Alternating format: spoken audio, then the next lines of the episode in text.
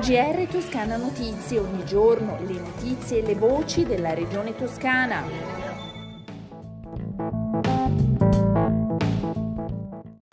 Ascoltatrici e ascoltatori, un saluto dalla redazione di Toscana Notizie, questo è il nostro GR. È Castelnuovo in Avane, paese completamente disabitato nel comune di Cavriglia, nell'Aretino, il borgo che potrà rinascere grazie ai 20 milioni di euro messi a disposizione dal Ministero per la Cultura parte dei fondi PNNR. Il governo aveva chiesto a ciascuna regione di scegliere un borgo da ridestare e la giunta, annuncia il presidente della regione toscana Eugenio Giani, ha scelto Castelnuovo in Avane. Ascoltiamolo. E nella giunta di ieri abbiamo approvato la delibera che individua, eh, dopo un lavoro tecnico guidato da Elena Pianella, mia direttrice del settore cultura, il borgo che raccoglierà 20 milioni da quello che è la scelta del ministro Dario Franceschini di attribuire con il PNNR 20 milioni per eh, ridestare risvegliare eh, un borgo per ciascuna delle 20 regioni italiane. L'hanno già fatto in eh, almeno cinque regioni, la Toscana dopo un'ampia valutazione, una profonda valutazione da un punto di vista tecnico ha scelto il borgo su cui saranno concentrate queste risorse. Il requisito era che si trattasse un borgo spopolato, cioè senza più nessun abitante, o in via di spopolamento, ovvero con eh, una presenza comunque marginale delle persone, e noi abbiamo eh, avuto nel bando che abbiamo fatto la manifestazione di interesse per 42 potenziali borghi. Quello che è stato scelto dopo una selezione che ha tenuto conto di un punteggio attribuito agli otto punti fondamentali che vi erano nella eh, previsione eh, dei criteri da parte del Ministero dei Beni Culturali, eh, un borgo che sta nella provincia di Arezzo, nel comune di Cabriglia e che si, che si chiama eh, Castelnuovo in Avane.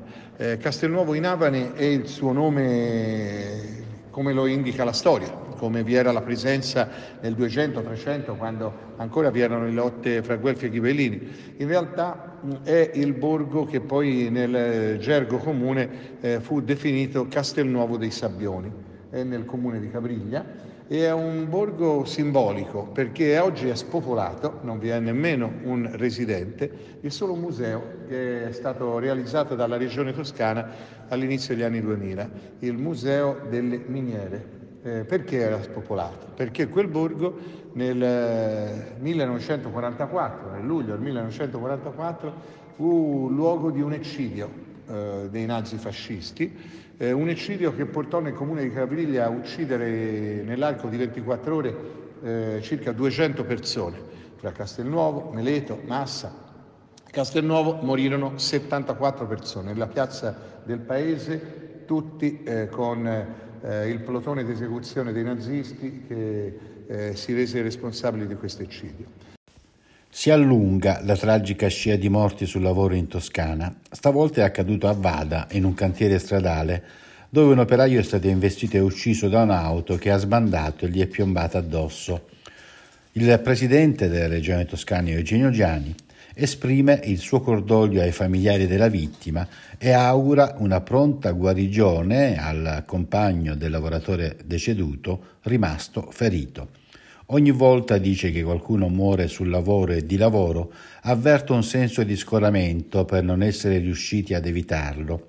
Ma al tempo stesso aggiungo maggiore determinazione nel sollecitare e programmare controlli sempre più attenti e frequenti da parte dei componenti degli uffici per la sicurezza sul lavoro e un sempre più convinto sforzo collettivo da parte di tutti i soggetti che seguono i vari aspetti della sicurezza dei lavoratori, dall'istituto di previdenza alle organizzazioni sindacali a quelle dei datori di lavoro e alle stesse forze di pubblica sicurezza. Così il presidente della regione Eugenio Giani, a commento dell'incidente mortale in un cantiere stradale a Vade, in provincia di Livorno, che è costata la vita ad uno degli operai che vi lavoravano, mentre un secondo è rimasto ferito fortunatamente in maniera non grave. È stato approvato l'iter che darà il via ai risarcimenti per le aziende dei comuni della città metropolitana di Firenze colpiti dalle grandinate eccezionali di settembre. La giunta regionale, su proposta della vicepresidente e assessora all'agroalimentare Stefania Saccardi, ha dato l'ok al risarcimento dei danni causati dalla grandinata di settembre che ha colpito alcuni comuni del Mugello, del Valdarno Fiorentino e della Valdera, nello specifico si tratta di Barberino del Mugello, Borgo San Lorenzo, di Comano, Firenzuola, Marradi, Palazzuolo sul Senio, San Godenzo, Scarperie, San Piero, Vaglia, Vicchio, Calenzano, Cerredo Guidi, Vinci, Regello, Figline Incisa, Valdarno. Ammontano a 2.733.000 le risorse stanziate. Le botteghe del mondo per promuovere il commercio equo e solidale, un progetto promosso dalla Regione Toscana nel quadro delle iniziative di cooperazione internazionale allo sviluppo. Per l'assessora regionale alla cooperazione internazionale Serena Spinelli, importante sensibilizzare rispetto alle possibilità e le ricadute positive di un commercio socialmente e ambientalmente sostenibile. Vediamo ora i dati relativi all'andamento della pandemia da coronavirus in Toscana. Nelle ultime 24 ore sono 3.718 i nuovi casi e 38 anni l'età media, 43 i decessi. I ricoverati complessivamente sono 1.022, 16 in meno rispetto a ieri, di cui 55 in terapia intensiva, anche in questo caso 3 in meno e saranno inaugurate mercoledì 23 febbraio le due sedi distrettuali ristrutturate di Porto Ercole nel comune di Monte Argentario e Montiano, frazione del comune di Magliano in Toscana. Il programma prevede prima l'inaugurazione del distretto sociosanitario di Porto Ercole in via Calavaggio 78, poi è previsto il taglio del nastro del distretto a Montiano in via Cappellini. Interverranno l'assessore regionale al diritto alla salute Simone Bezzini il direttore generale dell'ASL Toscana Sud-Est Antonio D'Urso, la direttrice della zona distretto Colline dell'Albegna Roberta Caldesi.